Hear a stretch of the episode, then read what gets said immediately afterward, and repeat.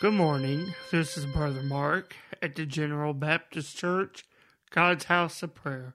I want to thank you for listening this morning, and I ask you to turn with me to the letter of John, the third letter of John, and we'll read in the first chapter, or the single chapter rather, looking at the 11th verse.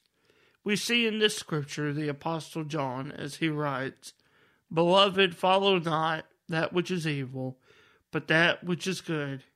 He that doeth good is of God, but he that doeth evil hath not seen God. This morning, as you're listening, we see in John's third letter, as he writes to the man Gaius, whom he calls well beloved. In his shortest letter, John writes to tell Gaius about those within the church who love, who desire to have preeminence among others in the church. And this is something that has been seen within the church even since its beginning or its foundation at the day of Pentecost.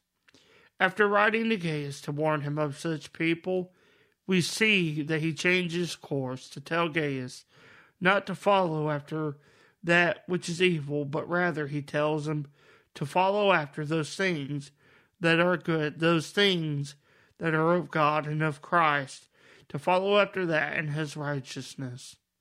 As we read these words from John, we must take them to heart, for they they are indeed the hallmark of what the Christian life must be about, to guide us each and every day to draw closer to God and to be filled with his righteousness. Jesus teaches further in the Gospel of Matthew. He says in the sixth chapter, Seek ye first the kingdom of God and all his righteousness, and even all these things, all the things that we will need, will be added unto us, or he will be our provider.